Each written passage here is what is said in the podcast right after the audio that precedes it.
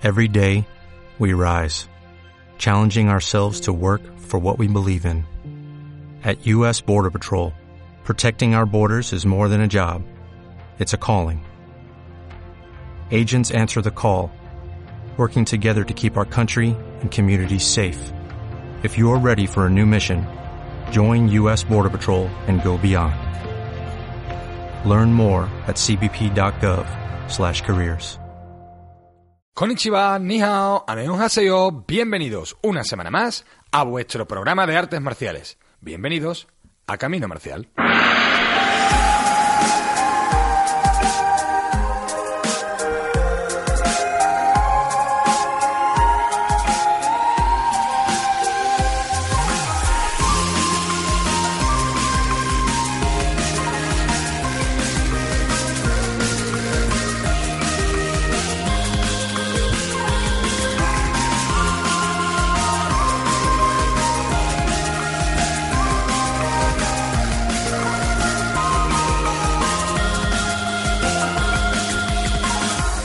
Buenas noches, aquí nos tenéis de nuevo al pie del cañón, dispuestos a aprender otra vez con vosotros en este dojo radiofónico que no es otro que Camino Marcial.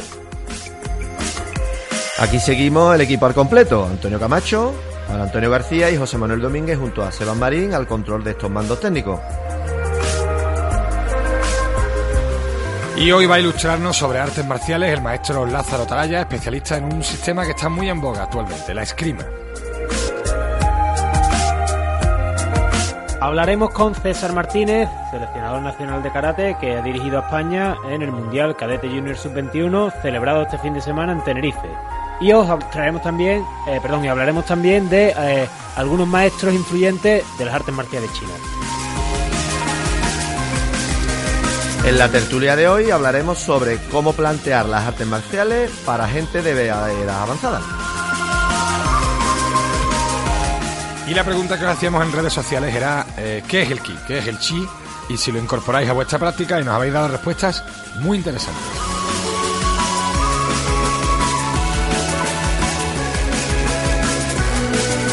Este programa está patrocinado por Deportes Maral, donde podéis disponer del mejor material para la práctica de las artes marciales. Podéis encontrarles en Sevilla, en la calle Santa María Mazarelo, en Nervión, o en www.deportesmaral.com.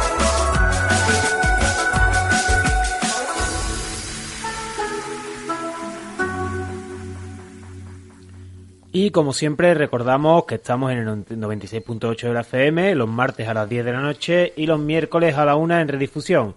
Y también en internet, en redes sociales, en nuestro podcast, en iBox, en iTunes y nuestra web caminomarcialblog.wordpress.com y la web del Real Betis Balompié, www.realbetisbalompié.es. Buah, del tirón, ¿eh? Muy bien. Antonio. de carrerilla. Bueno, feliz Halloween, ¿no? Yo no sé si sois muy de Halloween vosotros o no. Yo Bueno, este año yo- me he entregado.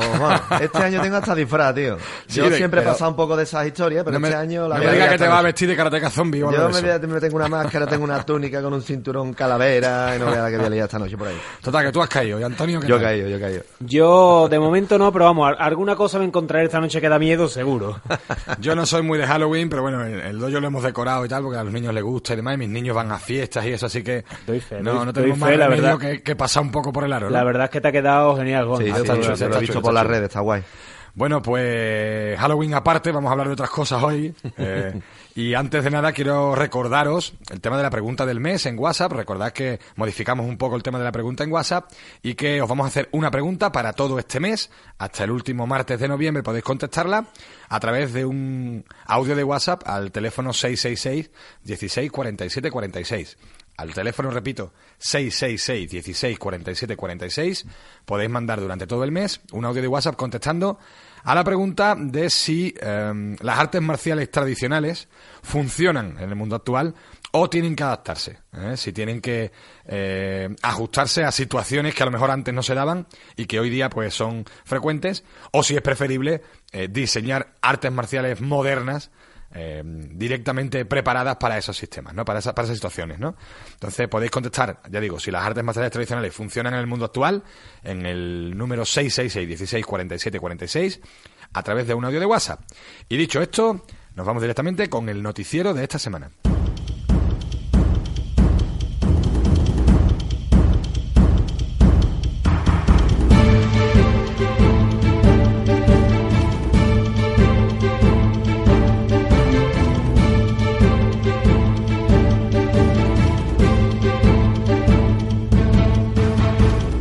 Como anunciamos la semana pasada, se ha celebrado en Tenerife el Campeonato del Mundo de Karate para las categorías Cadete Junior Sub-21 con muy buenos resultados para España. Luego os adelantaremos con más detalles, pero podemos mm, adelantaros que la selección española ha obtenido unos grandes resultados. Y se ha celebrado también el Campeonato de Europa Kyokushinkai en Barcelona, en el que Catalin Berbescu de Budokan Sevilla se ha proclamado campeón de Europa de Kumite. La verdad es que los hermanos Berbescu están obteniendo unos resultados excelentes. Aunque se salen, eh, tío. Va a tener problemas David Vallejo, Vallejo su, maestro y propietario del dojo Budokan, para poner tantos trofeos. Va a tener que tirar tabique y esas cosas. pues nada, que siempre sea por eso. Muy bien, felicidades a todos, felicidades al Budokan y felicidades a Catalin. Rumanía ha albergado el Campeonato de Europa de Kempo también esta semana pasada y también España ha logrado muchos triunfos, con un total de 10 oros, 3 platas y 3 bronces, con una destacadísima participación de Ángel Ruiz con 4 oros y un bronce, y Sandra Ajates que se trae para casa 3 oros y 2 platas. Enhorabuena a todos.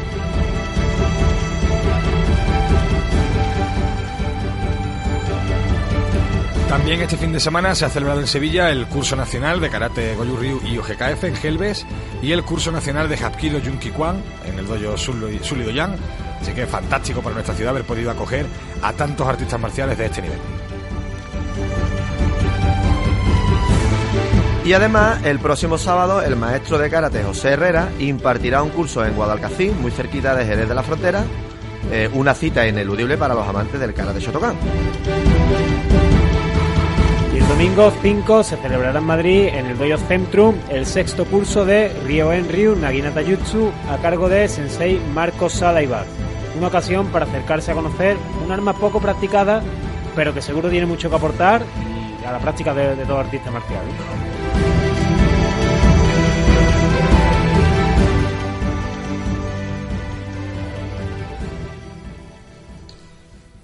Bueno, y recordaros a todos eh, que vuestros eventos los podéis promocionar a través del programa. Eh, lo único que tenéis que hacer es enviarnos vuestras actividades a través de nuestro mail, que es caminomarcial96.8 arroba gmail.com o a través de Facebook o Twitter y desde aquí le daremos la promoción que se merece. Así que así de fácil. Eh, grandes eventos que se han podido vivir este fin de semana en Sevilla y, y sobre todo en karate, ¿eh? Especialmente, Antonio, el torneo de la delegación sevillana, que, ha reunido a más de 200 karatecas de diferentes clubes de Andalucía y del resto de España, muchos de ellos medallistas nacionales e internacionales, lo que demuestra que la, importancia que va cobrando esta competición y el buen hacer de, la delegación sevillana de karate. Buen hacer, pero no solo a nivel de competición, sino que cuida también la base, con cursos, con jornadas de convivencia, de práctica conjunta, y eso es de agradecer. Pues sí, además, como siempre, ofreciendo el respaldo de las instituciones oficiales, así como todo practicante de karate, kempo, taijitsu o kung fu tiene la oportunidad de afiliarse a la delegación sevillana de karate y así disfrutar de todas estas ventajas. Bueno, pues hemos hablado mucho de karate hoy, pero vamos a hablar también de otra otro arte marcial que está bastante en boga, bastante eh, importante su desarrollo en la actualidad, que es la esgrima. Y para eso contamos eh, con el maestro Lázaro Talaya. Maestro, muy buenas noches. Eh, buenas noches. Buenas noches. Un placer, muchas gracias por atender la llamada de Camino Marcial. Nada, a vosotros por hacerme esta entrevista. Bueno, la escrima, como decíamos, está teniendo bastante desarrollo últimamente, está teniendo bastante eh, recorrido dentro del mundo marcial, pero para quien no la conozca todavía, maestro, ¿cómo podríamos definir qué es la escrima? La escrima, la escrima es un sistema basado en las armas, eh, sobre todo en armas de impacto, de filo, en armas dobles, como podría ser doble bastón, en el cuchillo, y también en armas largas, como diríamos palos largos. Eh, se habla de escrima, pero también se habla de cali, de arnis. No sé si son cosas diferentes o es todo lo mismo. No, es, eh, es la misma terminología. Lo único que ocurre es que eh, escrima y arnis, pues son palabras más antiguas y cali, pues se le da ahora porque es muy comercial, más exótico y, y bueno, pero en esencia es, es lo mismo. Em, ¿Dónde se origina la escrima, maestro? ¿Y, por qué se origina la escrima? Bien, esto que voy a decir, bueno, eh, se basa en viajes míos, en investigaciones, también en conocimientos y hablando con personas, eh, bueno, historiadores y todo eso. Sí. Y la escrima se podría decir que es un arte marcial filipino. Sí pero que tiene sus fundamentos en, eh, sistemas de esgrima antigua y, lo explicaremos por qué, europeos también y chinos y japoneses. ¿Y cómo se hace, por qué se produce esta mezcla en, en Filipinas, maestro? ¿Por qué se cogen esos retazos, entiendo, de, la esgrima eh, occidental y de otras artes marciales y termina surgiendo la, la esgrima filipina? Bueno, lo, lo, que tiene las Filipinas es que siempre ha sido invadido pues por muchas por muchas naciones, ¿no? Entonces, eh, pero en esencia eh, hay documentos escritos de, de, antes de eso, pues no, no se conoce. se supone que el 80% viene de la esgrima antigua española, en los cuales pues los españoles eh, con los poquitos que eran pues no podrían invadir todo, ¿no? Entonces eh, lo que hicieron para defender las Filipinas, reclutar propios filipinos y les enseñaron el manejo de las armas. Con el tiempo, con el tiempo, a, a través de la influencia también de otros países como Japón, como China, pues fueron introduciendo eh, técnicas de, de esos propios países y de ahí pues eh, con la propia idiosincrasia de los filipinos pues fueron creando lo que decimos el propio arte marcial o conforme ellos ven ven la esgrima sí de hecho hablando hace un tiempo con eh, en uno de esos viajes hablando con un maestro filipino eh, poco conocido me decía que en esencia, las artes marciales filipinas eran las más modernas que había por la mezcla que hay dentro de, las propias artes marciales filipinas. Claro. Y, pero a, pesar de que sean unas artes eh, marciales modernas, en el sentido de que se, han ido desarrollando y se han ido incorporando nuevas, nuevas técnicas y nuevas, nuevos conceptos, eh, ¿cuánto queda de, lo que sería la, la, esgrima o la, esgrima europea eh, original? Es decir, mm, ¿se puede establecer un paralelismo entre la esgrima actual y la esgrima mm, europea? Sí, sí, sí. de hecho, solo tienes que ver que las artes marciales filipinas se parecen más a los sistemas antiguos de esgrima europea en sus conceptos, en su forma de, de, trabajar, de bloquear, que en el resto de artes marciales asiáticas. Hablamos poco de la, de la, famosa destreza, ¿no? Exacto, de la destreza vulgar, sí. de destreza verdadera, pero también de lo que era la esgrima vulgar, los cinco teros, luego toda la terminología que tiene, toda la terminología que tiene, entonces, eh, de hecho, es como, como decía antes, tú comparas eh, las artes marciales filipinas con cualquier otra de Asia y se parece mucho más a la esgrima antigua europea que a los, las propias artes marciales eh, asiáticas. ¿Y quiénes serían maestros en, en, la evolución de la esgrima los, los maestros más importantes de esgrima, los personajes más destacados de la historia de la esgrima? Bueno, hasta ahora solo podemos hablar del siglo pasado, desde el siglo XX hasta ahora.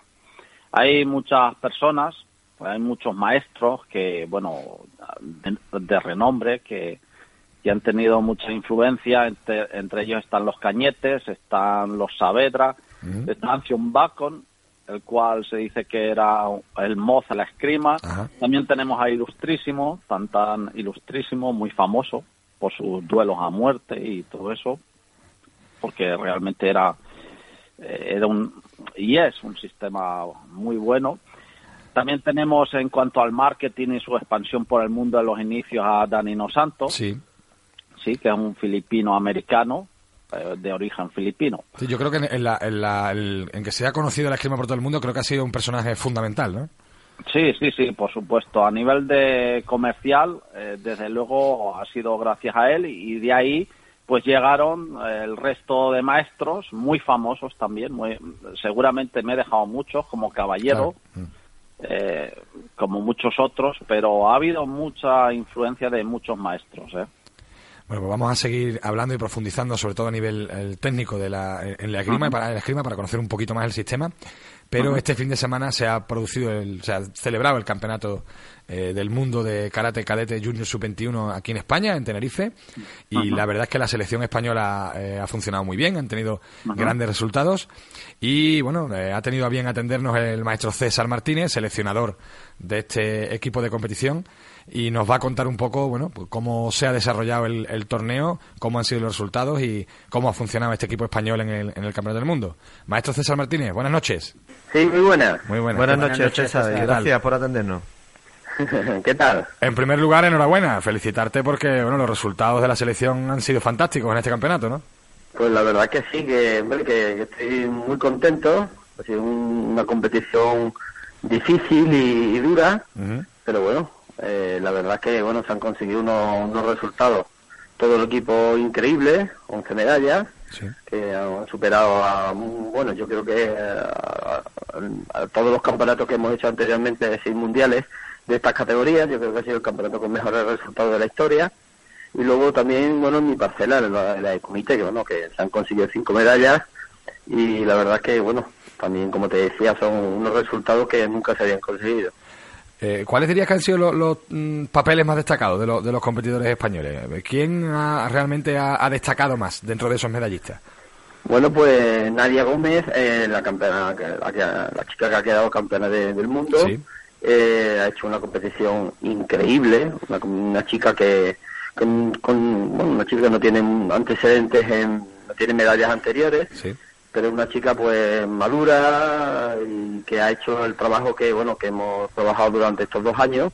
Ha llevado hemos trabajado un trabajo específico para, para, para esta competición y, lo llevó a cabo perfectamente perfectamente y bueno y eso le, llevó a realizar unos combates increíbles y consiguió bueno que escuchásemos el himno que fue algo emocionante muy emocionante Sí, sí, se te nota, cuando nos lo cuentas, se te nota, maestro. Eh, además, además es, es, muy interesante lo que dices, que no es una competidora con medallas detrás, quiero decir que eh, ha hecho un trabajo para esto, ha conseguido ser campeona del mundo, y desde luego no es casualidad, no, es suerte, sino que tendrá un trabajo detrás importante, claro. Un trabajo muy importante, muy importante. Eh, hemos estado dos años, como tú, bien conoces, con el proyecto mundial y las actividades de la Federación Española como son las ligas nacionales, los campeonatos de España, y hemos trabajado muy duro, muy duro, y bueno, tú lo sabes porque hace poco estuvimos ahí hablándolo, y nada, pues ha dado el resultado del trabajo, que, que también es posible que hay veces que trabajas duro y no, no, se da el resultado, pero bueno, esta vez eh, ha sido así, y bueno, y también decirte, bueno, competéis como Alejandro Molina, que, que estuvo al paso de, al paso a un, bueno, un combate de, meterse en la final. Eh, eh, por ejemplo, Ángel Medina, que hizo una competición increíble, eh, Alejandro Ortiz, también otro chico a punto de meterse en finales. Sí, es que, es que ha habido muchos deportistas de los que no han conseguido medallas, que es que ya, que han pasado muchísimas eliminatorias que son muy difíciles, que hay países que su, su objetivo es pasar una eliminatoria o dos eliminatorias y bueno, pues nosotros la verdad es que yo creo que el karate español, eh, tanto en kata como en kumite, que en kata bueno, hemos visto que, que son están imparables, eh, tanto en kata como en kumite creo que estamos en un momento importante y en un momento que bueno que se está viendo el trabajo de, constancia que están haciendo los bueno cada, los técnicos, los profesores con sus alumnos y que estamos haciendo un karate cada vez más internacional y la verdad que bueno eh, satisfecho con el trabajo del equipo de, tanto el médico el, el, el, fisio el psicólogo desde la distancia eh, mis ayudantes Laura Palacio que ha hecho un trabajo increíble con los llevando a los chicos dirigiendo a los chicos y a las chicas Ángel Luis Chávez me junto bueno la verdad que ha sido una maravilla como, como ha funcionado todo el equipo nacional como el engranaje ha funcionado perfectamente, hemos estado muchos días de concentraciones allí previo preparando a los chicos y los chicos han ido muy mentalizados, muy bien preparados, sin lesiones, que también, como, tú sabes, son tantas categorías que, bueno, que es complicado que los chicos, bueno, pues no se lesionen en los entrenamientos con tanta intensidad. Y la verdad que, bueno, que afortunadamente ha salido todo increíble. Pues os felicitamos porque lo que decíamos, sabemos que el trabajo que hay detrás. No solo en general la selección española funciona muy bien, sino que barriendo un poco para casa, eh, los andaluces que estaban allí, que eran nueve me parece, también han tenido, lo han, hecho muy bien. Has, destacado ya a alguno de ellos, pero eh, por ejemplo María Torres ha obtenido medalla, en Cata también hemos tenido medalla, el karate andaluz también muy presente en el mundial, ¿no? El karate andaluz increíble, como en el como el karate a nivel nacional, es decir, el karate andaluz ahora mismo a nivel nacional, junto con Castilla-La Mancha, junto con Madrid, son unas federaciones potentísimas desde todas las categorías, desde las categorías de, niños pequeños, pasando por las que están por estas, cadete junior sub-21 hasta la sub-21, hasta los seniors. Sí, Andalucía ahora mismo tiene un papel en el equipo nacional fundamental. Y como tú bien nombrabas, bueno, pues la medalla de plata de, estas campeonas de, equipos que, hicieron un trabajo increíble, increíble, un trabajo, hicieron una final, bueno, que dejaron sorprendido a todo el pabellón. Con su trabajo de kata, su bunkai, fue impresionante. Y luego, pues María Torres, que María Torres es un pilar fundamental de, de nuestro equipo. María Torres ya quedó medalla de bronce en, el Campeonato de Guadalajara en 2013 y bueno, Campeonato de Europa, sub-21, fue la primera chica que quedó sub-21 Campeonato de Europa y bueno, y ahora ha realizado otra hazaña, ¿no? Eh, con María pues me quedo con, con, un poco de tristeza porque tenía tenía muchas posibilidades de haber pasado, de haber pasado a la final y de haber quedado campeona del mundo porque porque lo vale, porque es, fuerte, porque tiene un karate muy español y la verdad que merecía merecía haber estado en la final, pero bueno, eh, no fue así y, nada, y consiguió su medalla de bronce que, que bueno, que es algo importantísimo para, nosotros. Bueno, los, sub-21 y los demás también que irán creciendo, ¿los veremos pronto disputando medallas también eh, a nivel senior, maestro? Bueno, pues esa es mi intención. Eh, en el campeonato estaba Ángel Arena, nuestro seleccionador absoluto, y bueno, porque seguían siguiendo la competición y siguiendo eso mismo, siguiendo los, los, sub-21, siguiendo los, chicos que van a pasar con él. Y bueno, y me felicitaba y hablábamos de, de, como del nivel que tienen ahora mismo los sub-21. Entonces ese es mi objetivo. Mi objetivo es intentar prepararlo lo mejor posible internacionalmente para que para que aporte al equipo senior. Eh, yo creo que, se está trabajando desde abajo fuerte, desde las categorías desde niños hasta las mías, para, para eso mismo, para que bueno el equipo senior sea un equipo potente y un equipo que nos represente en campeonatos del mundo y europeos y, como sabemos todos, bueno, pues en las Olimpiadas. Sí, que es el, reto que tendrán estos chavales seguramente entre, entre ceja y ceja. Eh, eh, maestro, muchísimas gracias por atendernos. Muy bien, Juan. Sabes que nos alegramos siempre de los triunfos de los equipos españoles, pero en este caso en particular también nos alegramos a nivel personal, ¿no? Por las personas que componéis el equipo que estáis ahí. Así que felicidades y muchas gracias por atendernos. Pues nada, un placer estar con vosotros. Muchas, gracias. Maestro, muchas, gracias. Bueno, muy bien, ¿eh? sabemos que el, trabajo que ha hecho la, Federación Española y los seleccionadores estos años ha sido muy grande, muy importante está como un tiro. Y está muy bien, está muy bien que el trabajo dé sus frutos, aunque como decía el maestro, no siempre sucede, pero es una alegría para todos, yo creo, cuando, cuando es así, cuando el trabajo realmente da unos resultados. Da los resultados, claro que sí. Bueno, pues hemos estado hablando de, con el maestro César Martínez, pero tenemos, seguimos con, sigue con nosotros el maestro Lázaro Talaya. Maestro, vamos a seguir hablando de escrima. Eh, yo quería saber mm, eh, cómo empezó usted a practicar escrima. Bueno, mis inicios fueron allá por el año 1993 cuando, bueno, practicaba otro tipo de artes marciales, entonces un día pasando por una calle de Albacete... Voy a, pues ser, voy a ser indiscreto, maestro. ¿Otro tipo de artes marciales? ¿Qué artes marciales? eh, bueno, he practicado varias, ¿no? Pero en aquel tiempo hacía karate y también había hecho, bueno, pues otras artes marciales y me inicié en, en el gimnasio este. Sí. Porque me gustaba el manejo de las armas. Ya había oído hablar a través de una revista antigua eh, sobre artes marciales filipinas y que, bueno, desarrollaban el manejo de las armas y que de ahí iban a la mano vacía, etcétera, etcétera. Entonces me despertó la curiosidad y, bueno, empecé con ello, con el, en aquel entonces, como bien hemos dicho, eh, el sistema Inosanto, como casi todo el mundo en Europa, y de ahí, pues aparte de eso, pues también practiqué pues boxeo, muay thai, valetudo, etcétera, porque iba todo en conjunto.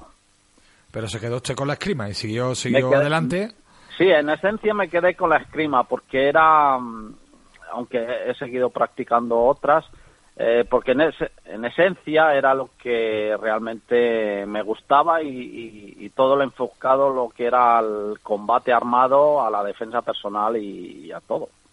Bueno, cuando pensamos en, escrima, seguramente a todos nos viene a la mente el bastón, ¿eh? o los bastones, eh, que es seguramente el, arma principal, ¿no? El elemento principal de la, de la escrima. ¿Cuáles son las características de estos bastones? ¿Cuáles son los principios de su manejo, digamos? Hmm. En esencia, el bastón se podría decir que, según se dice, pues es un sustituto de las armas de filo, cuando en, su día pues eh, se prohibió a la población y entonces eh, empezaron a usar el bastón, pero el bastón deriva de lo que decimos de, la espada, ¿no? La forma de manejarlo hoy en día pues eh, difiere en algunas cosas respecto a las armas de filo, Sí, y mm, tiene pues varias formas de golpeo, como es el percutante y, lo que decimos en fuerza centrífuga. ¿sí? Esos serían los principios, pero se podría decir que, que es el, el sustituto de armas de filo, aunque no es así. hoy en día, a los días de hoy, no es así. Sí, hoy es un arma, un arma por sí, claro, evidentemente. Sí, sí, sí, eh, porque hay ciertas características que difieren del manejo de armas de filo a, al bastón. Lógico, es lógico. Eh, además del bastón se usan otras armas, eh, tanto largas como cortas. ¿Cuáles son esas otras armas que se utilizan? Sí, bueno, la más conocida es el bastón, el doble bastón, la famosa espada y daga, venida de los españoles, las dobles armas. Y también hay sistemas pues que, que usan el, palo largo, como es tapado, y sobre todo se conoce mucho por el manejo del cuchillo. En eso se conoce mucho en las artes marciales filipinas, por el manejo del cuchillo. Sí, sí. Em, eh, a diferencia de otros sistemas, maestro, en, en, escrima se va, como además lo ha comentado antes, del manejo de armas a mano vacía. En otros sistemas suele ser al revés, se aprende mano vacía y luego el trabajo de armas. ¿Por qué partir de las armas hacia la mano vacía? Pues yo pienso en... Eh, no es que pienso, pero em, en general yo diría porque las artes marciales filipinas se descubrieron relativamente hace poco, no es como las otras artes marciales, ya han conservado su esencia marcial. Recordemos que arte marcial viene arte de la guerra, Y, antiguamente las artes marciales eran todas las artes marciales que iban armadas, pues si no las guerras se hubieran ganado a patadas y puñetazos. y eso, es un poco complicado. Eh, sería complicado. Entonces, mm, es básicamente por eso, porque en esencia conservan todavía esa tradición antigua de que las artes marciales se basan en las armas y de ahí derivan a la mano vacía. ¿Y se basa el trabajo de mano vacía en los mismos principios, los mismos movimientos, las mismas técnicas que el trabajo con armas? O sea, hay una transferencia de uno a otro, supongo. Hay una transferencia, pero solo cuando, cuando es en distancia corta. Por ejemplo, ciertas técnicas de manejo de cuchillos se podrían aplicar a mano vacía. Pero no se podría aplicar, por ejemplo, sistemas de, sistemas de combate en largo, aplicado a manos vacías, no tiene nada que ver. Mano vacía es mano vacía y combate armado es combate armado. No, pues tenía yo una idea diferente, maestro. Es verdad que uno piensa, eh, cuando piensa en la relación entre arma y mano vacía, piensa en el cuchillo, es cierto, pero creía que, se buscaba esa relación entre todo, todo, dentro de todo el sistema, es decir, que trabajo de bastón, que trabajo de bastón más largo, que, tendría también un trasvase a la mano vacía. tiene un trasvase a la mano vacía, pero siempre en sistemas de corto, o sea, de mano de un sistema de una distancia muy corta. tiene sentido porque con un, arma más larga realmente efectivamente cambia la distancia de trabajo, claro. Es, imposible. ¿Cómo aplicas eso a la, a la, mano vacía? ¿no? Pero sin embargo en sistemas de cortos donde el bastón también, por ejemplo, es de 60 centímetros, hay sistemas que usan bastones de 55, pues ahí hay mm, incluso los de los sistemas de cuchillos y hay muchas, muchas técnicas que se podrían aplicar a mano vacía, como golpes de martillo, eh, también los codos. Sí, sí, es, es, razonable, creo que es razonable. Exactamente. Eh, se practica eh, con arma blanca y supongo que frente a arma blanca. Y yo quería preguntarle, maestro, si realmente es posible defenderse eh, de un sujeto armado con un cuchillo. Yo ya le digo, yo, yo me voy a posicionar. Yo lo veo muy complicado defenderse frente a un tipo con un cuchillo, la verdad. Es muy, muy difícil, desde luego. Porque el querer enfrentarse a un cuchillo es. ya tienes el 99% seguro de que te van a cortar. Sí, sí, sí. Entonces, es más una cuestión, diría yo, de conceptos estratégicos y de cómo salir de esa situación antes de enfrentarte y también buscar algo que ayude a contrarrestar ese arma blanca que, que tiene la otra persona. Pero así manos vacías contra cuchillo realmente es algo muy difícil. Sí, es casi una cuestión de buscar la supervivencia como sea, ¿no? Exacto, es cuestión de supervivencia. Sí, es cierto que hay ejercicios los cuales practicas, pero em, la idea no es terminar una técnica o no es finalizar al otro, sino sobrevivir Sí, sí, sí. al ataque eh, repentino, primitivo y brutal de, de lo que es un, una persona con un cuchillo. Pues maestro, no te retires todavía porque nos gustaría seguir hablando de esgrima, pero creo que Antonio nos trae una pequeña sección. Hoy va la cosa de maestros chinos, ¿no, Antonio?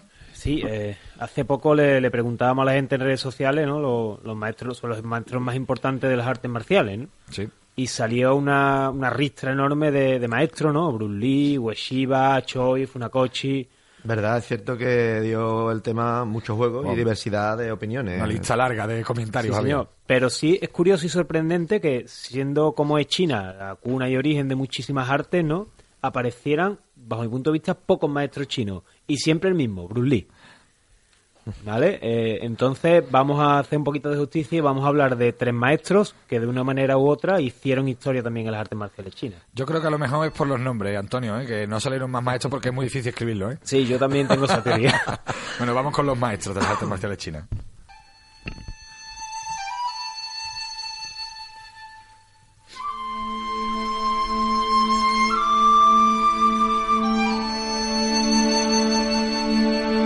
Vamos a comenzar por el principio, por el origen, ¿no? Bodhidharma. No era chino, sino hindú, pero para muchos su llegada al templo Shaolin marca el origen de las artes marciales como las conocemos. Eso te iba a decir yo, ¿eh? hablamos de, artes, de maestros chinos y me empieza con un hindú. No, no, pero es fundamental en las artes marciales chinas, por eso me ha, me ha parecido de justicia incluirlo. Sí, señor. Fundador del budismo zen, ¿no? Revolucionó la, la manera de, de meditar de los monjes, enseñándoles a fortalecer no solamente la mente y el alma, sino también el cuerpo. Y a prepararlos para repeler cualquier agresión. Pobres cada vez que iban a- al pueblo a comprar o lo que sea, pues sufrían de todo tipo de, de tropelías, ¿no? Qué mala la gente. Esta filosofía, esta filosofía y sistema de combate se fue extendiendo por gran, por la gran mayoría del continente asiático, fusionándose e impregnando lo- los sistemas de lucha de muchísimos lugares y dando lugar a muchísimas de las artes marciales actuales que sin duda beben de esta fuente. Una, una figura fundamental en las artes marciales chinas y por extensión en el resto de artes marciales orientales. Aunque su vida, la verdad es que a veces se entremezcla mucho con el, con el mito, no sabe muy bien qué es realidad y qué no, ¿no? Y se podría hablar muchísimo de Bodhidharma, pero yo tengo ganas de saber cuáles son los otros maestros que ha seleccionado. Pues mira, de ese origen tan místico y lejano nos vamos a ir a una época relativamente contemporánea. Como hemos dicho, todo el mundo nombra a Bruce Lee, pero que, que tenemos que nos decimos de, de su maestro. También, también se nombra muchas veces, ¿eh? Hablamos de- del gran Ip Man, ¿vale? Que al- incluso ya dedicamos una sección a él en, en este programa. El que fuera maestro de Bruce Lee, a veces yo creo que lo, incluso a pesar de que se nombra, pero lo ha eclipsado, ¿no? La, la- la amplísima labor de este hombre y que muchos la reducen solamente a que fue maestro de Bruce Lee. Eh, y ha sido una, una figura clave en las artes marciales chinas y más concretamente en el Wing Chun. Entre otras muchas cosas fue el primer maestro en enseñar abiertamente Wing Chun como sustento para su vida, ¿no? Es decir, de, de manera profesional, podríamos hablar. También fue un referente en cuanto a humildad, ya que jamás usó el título de gran maestro ni permitió a su alumno que lo usara.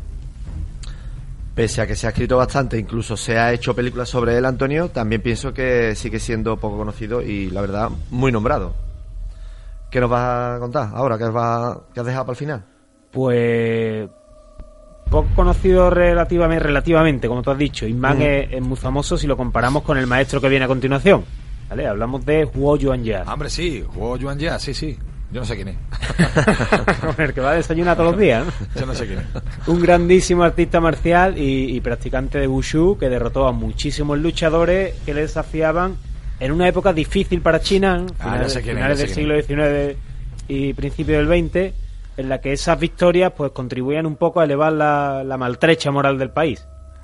Además de gran luchador y maestro, también, fun- también fundó la, la Chimbu, o la Asociación Atlética para, para la Excelencia Marcial, que no solo ayudaría a la difusión del Kung Fu o del Wushu, sino que también era una entidad donde todos los maestros de Kung Fu del país podían enseñar sin importar su estilo o procedencia. Este personaje es el que inspira el de Jet Li en la película Fearless, ¿no? Además se llama Huo sí. Yuan, Ya también. Sí, ¿no? sí. Exactamente. Sí, También sí, sí. es una figura polémica, ¿no? Sobre todo por la controversia que rodeó su muerte, ¿no? Al parecer fue, fue envenenado.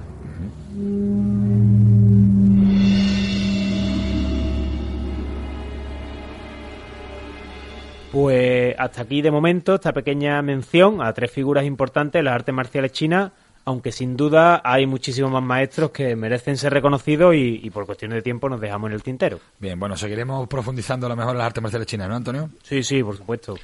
Pues donde vamos a profundizar ahora es, o a seguir profundizando es en la esgrima, la esgrima filipina con el maestro Lázaro Talaya. Eh, eh, maestro, los sistemas del sudeste asiático, como la esgrima, el sila y demás, parece que están muy de moda, están, están eh, resurgiendo, digamos ahora. ¿Por qué cree que están viven esa época de, de- de- de expansión?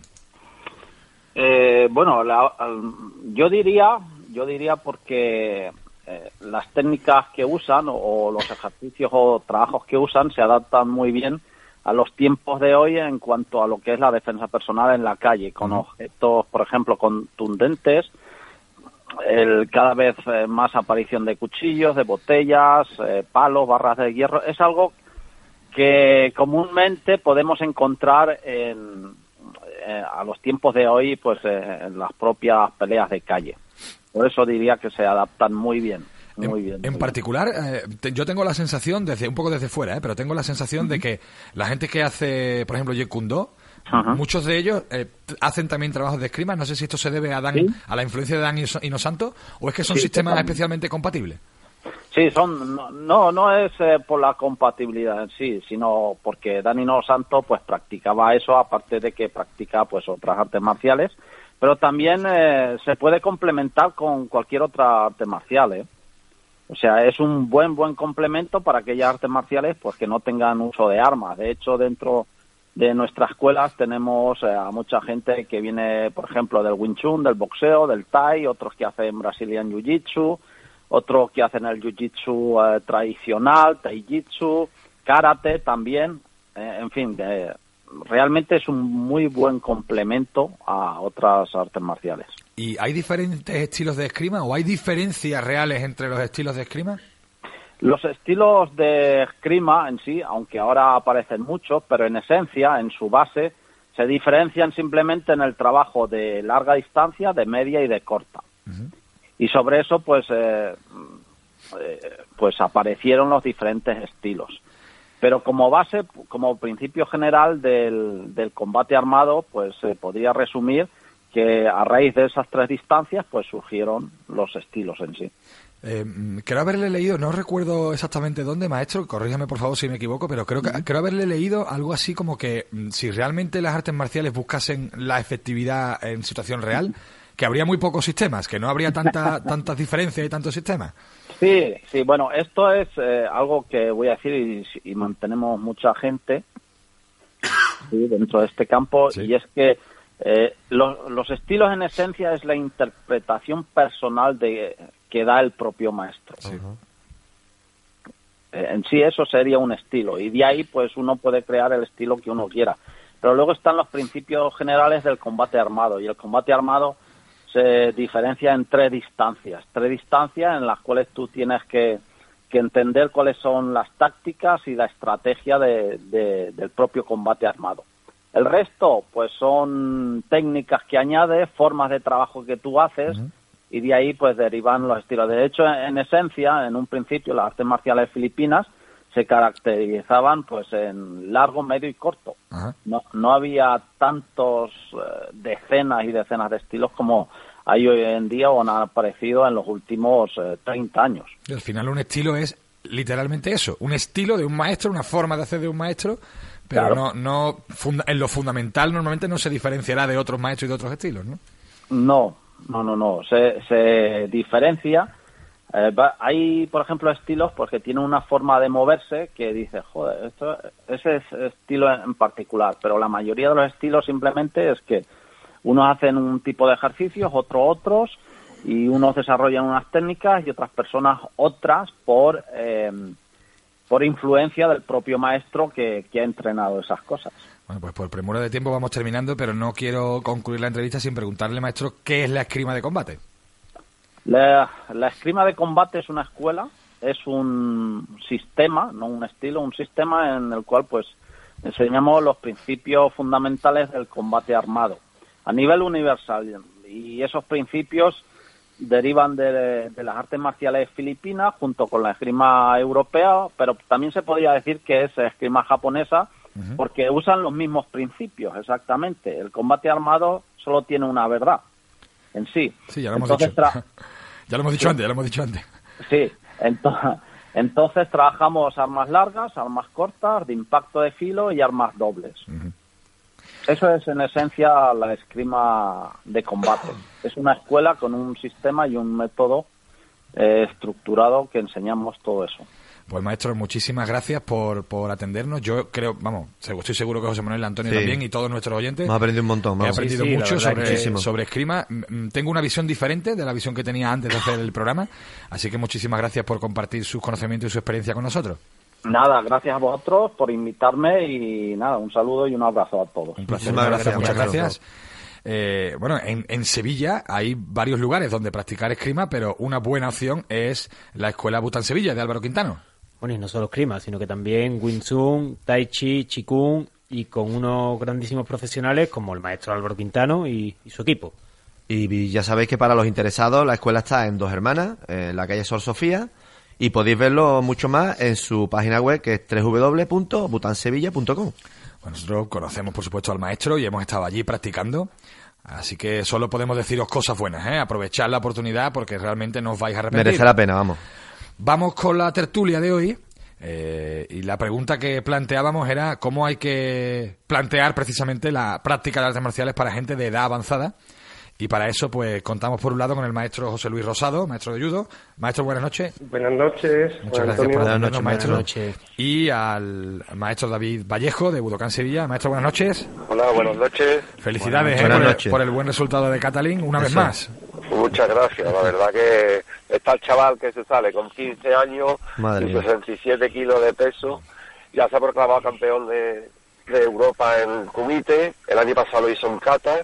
Y la verdad que tiene una proyección y un futuro prometedor, ¿no? La selección española de karate está muy muy contenta con el resultado de este chaval y yo me siento súper orgulloso porque es alumno mío y, y prácticamente fui yo quien lo llevó a, a competir desde, desde pequeñito, ¿no? Entonces, Genial, pues, Pastarlo, hay que- es pastarlo, vamos. Yo no lo conozco personalmente, pero sí he visto fotos y se ve un chico fibroso, fuerte, pero a mí lo que me da miedo, te, te lo digo de verdad, David, es la mirada que tiene, ¿eh? La forma de mirar que tiene eh, asusta, ¿eh? A los rivales les- los tiene que poner nerviosos, ¿eh? Eh, hace de, de tal palo tal astilla, ¿no? El maestro, el Pero- maestro ya sabemos quién es. Pero fijaros en una cosa, la final la ha disputado contra un croata que el croata tampoco se quedaba atrás porque Ya, le sacaba le sacaba una cabeza de altura, ¿sabes? El, el croata a mi alumno, ¿sabes? Que era también un chico alto, fibroso y fuerte. Pero bueno, ahí estaba, ¿no? Bueno, vamos a meternos en tertulia. Estábamos hablando de Catalin, que es un chico joven, pero de lo que queríamos hablar hoy en el debate es de gente mayor. Eh, ¿Cómo planteamos la práctica de artes marciales para gente de edad avanzada?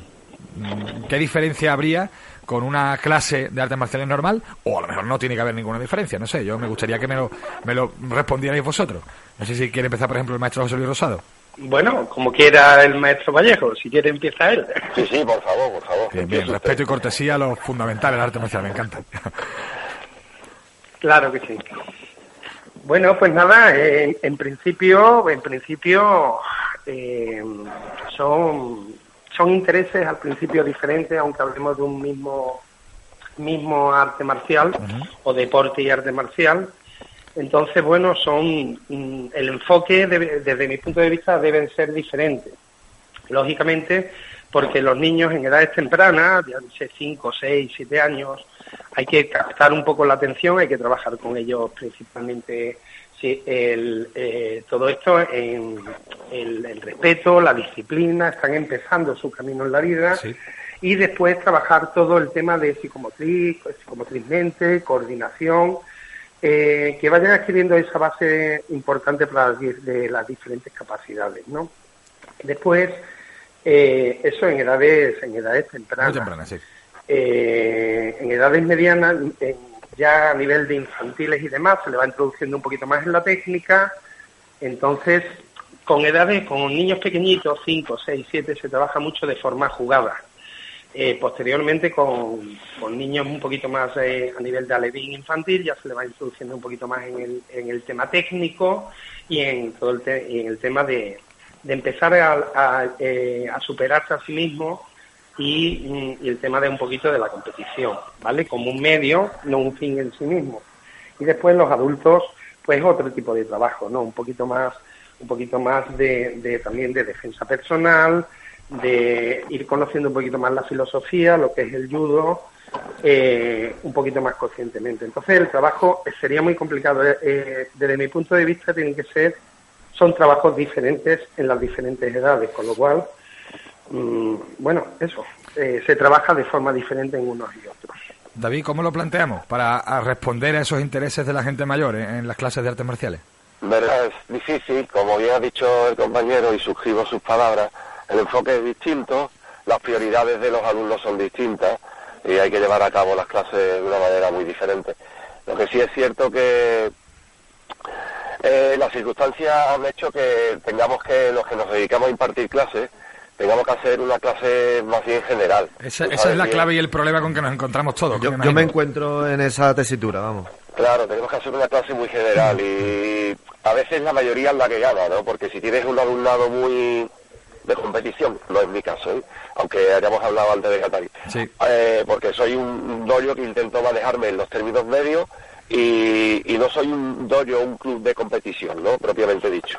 Eh, entonces, me intento manejar los términos medios y en los terrenos medios y procuro no desvirtuar mucho la línea tradicional que a mí me gusta para irme a la vertiente deportiva. ¿Qué quiero decir con esto? pues que el, público, el alumno, el cliente o como le quieras llamar, ¿no? Eh, que llega a tu dojo con una cierta edad, por ejemplo, avanzada, veterano, maduro, puede ser que lo que vaya buscando es, como bien ha dicho José Luis, eh, una búsqueda de la defensa personal o una búsqueda interior de, de, su práctica más espiritual, entonces el enfoque por supuesto debería ser distinto. ¿Qué pasa? Que es lo que te he dicho, que la clase tiene que ser general, es colectiva, no es una clase personal, entonces, pues cuesta trabajo enfocarlo al gusto de todos, pero bueno, eh, yo creo que todos los que nos dedicamos a la enseñanza intentamos que todo el mundo quede contento en la clase, ¿no? Y que trabajemos, en el caso del karate, por ejemplo, un karate completo, porque afortunadamente el karate, al igual que el judo y que otras artes marciales, tenemos un abanico de posibilidades muy grande para aportar al alumno eh, faceta deportiva, faceta de defensa personal, faceta técnica, entonces creo que en base a esos pilares ¿no? que podemos tener, Quijón, Kata, Kumite, ¿no? como siempre decimos, las 3K, pues ahí podemos movernos mucho en la práctica y en la enseñanza de ese arte marcial, ¿no? Eh, tú has hablado, David, de, un alumno que llega a practicar artes marciales en edad avanzada. Eh, el que lleva toda la vida practicando, evidentemente, ya sabe dónde tiene que focalizar su atención y sabe lo que quiere. Eso no, eso es menos problemático. Pero el alumno que empieza eh, a una edad avanzada, os pregunto, tiene avanzada hablamos de una edad, pues no sé, 60 años, 50 y tantos años, ¿no? Tampoco que sea muy mayor, pero es una edad ya importante. ¿Puede llegar a alcanzar un nivel alto en artes marciales? ¿O es muy difícil empezando en esa, en esa edad ya? Bueno, eh, efectivamente a nivel de las bases se adquieren principalmente, porque la base es técnica de la disciplina, desde mi punto de vista, eh, lo ideal es en edades tempranas. Ya de hecho, yo creo, eh, a nivel de ya con la adolescencia todavía pueden adquirirla, pero ya pasando ya en determinadas edades es complicado adquirir la base técnica. Ya lo que no, se dobla ya no se va a doblar. Claro. Es correcto, es correcto. Y sobre todo los quijones, lo que, lo que son las bases, ¿no? Que, de chico, pues de jovencito, pues las adquiere fácilmente, porque son esponjas, ¿no? Y, y van adquiriendo los movimientos sin vicios. Entonces, en ese sentido es complicado. De todas formas, sí creo que a edades avanzadas se le puede ir transmitiendo, puede llegar a adquirir hacer un, un, un, artista marcial espléndido técnicamente es complicado en ese nivel, pero las artes marciales creo que tienen mucho más, ¿no? El tema de superación, de, todo esto del desarrollo personal, encontrar el camino este que tienen todas las artes marciales, que forma parte una forma de vida. Entonces, en ese sentido, acompañando eso con lo otro, creo que, que se puede hacer un buen trabajo. En nuestro club eh, igual que con el, maestro Vallejo, tenemos de todo. Tenemos dificultades por intereses, pero al final hay que meterlos a todos por el arte marcial, que quiere un poquito más de competición, pues tiene que trabajarlo expresamente, hacer clases especiales, pero judo es judo, aikido, aikido, karate, karate. Entonces se le puede ir beneficio y prosperidad mutuo también, ayudarnos unos a otros. Yo creo que sí se le puede, se le puede guiar en un camino y puede ser un artista marcial, ¿por qué no? Mm, no es solo que seas una maravilla técnicamente, técnicamente hay, más componentes. hay otras cosas, evidentemente hay otras cosas. David, no sé si tú piensas igual. Sí, imagino que sí, imagino que sí. Claro, y además lo que hemos hablado antes, una persona con cierta edad tiene que ser consciente de sus limitaciones y no creo que sus preferencias fueran subir la pierna a dos metros de altura. El, maestro también, por cierto, ¿eh? también tiene que ser consciente el maestro ¿eh? de las limitaciones del alumno. Entonces, por eso te digo que creo que también la edad te da la madurez y te da saber hasta dónde hay que llegar, ¿no? Pero que yo te digo que todas las artes marciales creo que se pueden adaptar a cualquier edad y es posible practicarla con cualquier edad. Y pienso que nunca es tarde. Sí, yo, eh, yo quiero también terminar la, la, tertulia del debate con una, una pregunta concreta. Eh, muchas veces cuando se habla de competición en artes marciales, se habla de los jóvenes para medirse, para foguearse, que tienen ese afán y tal, pero hay competición también para los veteranos. Eh, Cada vez más. Sí, sí, yo os pregunto, ¿le veis sentido? ¿Qué sentido le veis a la, a la competición para veteranos?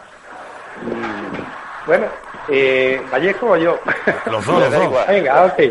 Eh, bueno, de hecho, es una pregunta que viene, viene muy bien en este momento. Por ejemplo, en karate ahora mismo no lo sé, pero en judo, nuestra disciplina, actualmente se está promocionando, pero muchísimo, muchísimo el judo veteranos y antiguos judokas que, que estaban ahí con sus pequeños entrenamientos en su club y otros que incluso habían abandonado el judo porque no son profesores y lo dejaron a los 25, 30, edades así, pues han vuelto con 40, 45, 50 años. Bueno, Juan Antonio. Sí. Hola. Sí, sí, sí. Eh, me parece bien también eh, la competición para veteranos y de hecho, al principio, si te soy sincero, no la veía yo muy que fuera a llegar lejos porque no sabía que iba a surgir tanto veterano con intenciones de superación y de volver a competir, ¿sabes? Pero te hablo en mi propia piel y yo, por ejemplo, si voy a tener una oportunidad que quizás sí la tenga de participar en una competición de veteranos, la voy a hacer, la voy a llevar a cabo y, formo parte de ello. ¿no? Entonces te digo lo que... Siento, lo siento mucho, David, por el resto de veteranos. no, pero ya uno no es lo que es tampoco, ¿no? Porque la verdad, ya te digo... Sí, claro. que, que resta mucho, pero que sí, que por supuesto soy partidario de ese tipo de competición y, la veo totalmente factible, porque, porque no, ¿no? Porque no vamos a volver a sentir esas sensaciones de cuando éramos más jóvenes y competidores de alto nivel, ¿no? ¿Por qué no? Bueno, pues muchas gracias a los dos por entrar en tertulia hoy. Un placer eh, eh, escuchar a dos maestros de este calado. Y nada, hablaremos, hablaremos en el futuro de otros temas. Muchísimas gracias por entrar en debate, el maestro José Luis Rosado. Un abrazo, buen Antonio, un abrazo a todos. Muchísimas gracias, David, de Volcán Sevilla, muchas gracias. Muchas gracias a vosotros, como siempre, es un placer. Bueno, y nos vamos a analizar la pregunta de esta semana. Os preguntábamos en redes sociales eh, ¿qué es el ki? ¿Qué es el chi? Y si incorporáis el... que respiro, eh? De pronto, ¿eh? Teníamos un ruido ahí de fondo tremendo y hemos, respirado de pronto. Bueno, os preguntábamos, decía, en redes sociales, eh, ¿qué es el ki? ¿Qué es el chi? Y si lo habéis incorporado a vuestra práctica, si lo tenéis presente en vuestra práctica marcial, y nos habéis dado respuestas interesantes y de todos los colores. Vamos a verlas.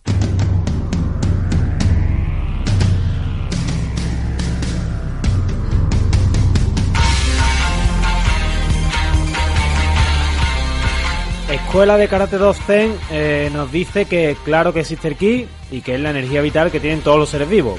Él la tiene y la tienen muy en cuenta en su, en su entrenamiento. María Lindstrand también cree que sin duda, que sin lugar a duda, el ki existe y que todo budoka de verdad experimentado la ha notado alguna vez. Dice que cuando creemos que ya no, que ya no damos más es cuando surge esa forma de subidón de adrenalina. Una cosa es la adrenalina y otra cosa el ki, pero bueno. Pues sí. Pedro Valentín del Olmo, a través de un amplísimo comentario, nos dice que es la energía interior controlada a través de muchos años de práctica, que hace posible transmitir el potencial muscular a las articulaciones hacia un objetivo. nos pone de ejemplo cómo Bruce Lee demostró que el ki puede quintuplicar la fuerza muscular con su famoso puñetazo de una pulgada. Para Miguel Ángel eh, Zamorano Morcillo es la energía interior que concentramos y que liberamos mediante un grito, el Kiai. Ángel Martínez López es eminentemente práctico. Para él, esa fuerza extra que aporta el ki no es más que la suma de la corrección técnica llevada a la sublimación. Cuando es capaz de poner cada articulación en su sitio y cada empuje en un objetivo, incluida la mente, se produce un efecto multiplicador. Pues sí, totalmente. Y Oscar Aníbal Karate Jutsu Díaz es mucho más poético y nos dice que esa energía sana nuestro cuerpo y mente, consuela nuestras debilidades y nos da fuerza para la ducha. Para la ducha no, para la ducha. Para la ducharse ducha. no, ¿no? El ki es vida. Me gusta. Bueno, es curioso que muchos de nuestros oyentes nos dicen que sí, que existe el ki, que ellos creen en el ki, que lo tienen presente en la práctica, pero cada uno lo interpreta, de interpreta una, de una forma, forma. distinta. Eh, Son diferentes ki de los que nos han hablado. Sí, ¿eh? sí. Bueno, pues terminamos el programa de hoy, creo que es muy interesante. Yo he aprendido muchísimo, Me como todas las ¿eh? semanas. El tema de las cremas. Y bueno, eh, cerramos este programa de hoy, pero volveremos el martes que viene. Y como en cada programa, recordaros que nos podéis seguir aquí escuchando en la 96.8 de la FM, el martes a las 10 de la noche, y en redifusión los miércoles a la 1 del mediodía. Además, ya sabéis que nos podéis encontrar aquí en Facebook, en iBox, en iTunes o en caminomarcialblog.wordpress.com y en www.realbetisbalompié.es. Y recordaros que hasta el último martes de noviembre podéis contestar la pregunta de este mes a través de un audio de WhatsApp. La pregunta es si las artes marciales tradicionales se adaptan a las situaciones de defensa personal reales o si hay que modificarlas o hay que practicar sistemas específicamente diseñados para esa vida moderna. Y podéis contestar esta pregunta a través de, como digo, un audio de WhatsApp al teléfono 666 16 47 46. Y nos despedimos hoy con una frase de Leonardo da Vinci, Vámonos. pero que sin duda podría aplicarse a las artes marciales. La simplicidad es el objetivo último de la sofisticación. Buena semana. Cuidadito esta noche con los monstruos, los vampiros, las vampiresas y esas cosas. Feliz noche de Halloween, Aneon Kiseo, Saiyen, Sayonara.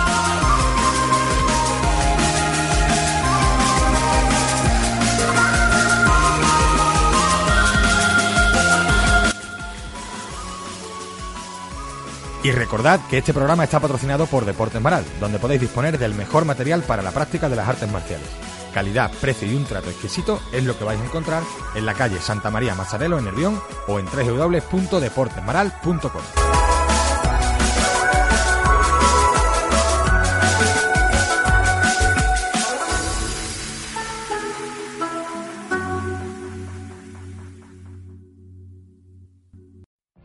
What if you could have a career where the opportunities are as vast as our nation, where it's not about mission statements, but a shared mission?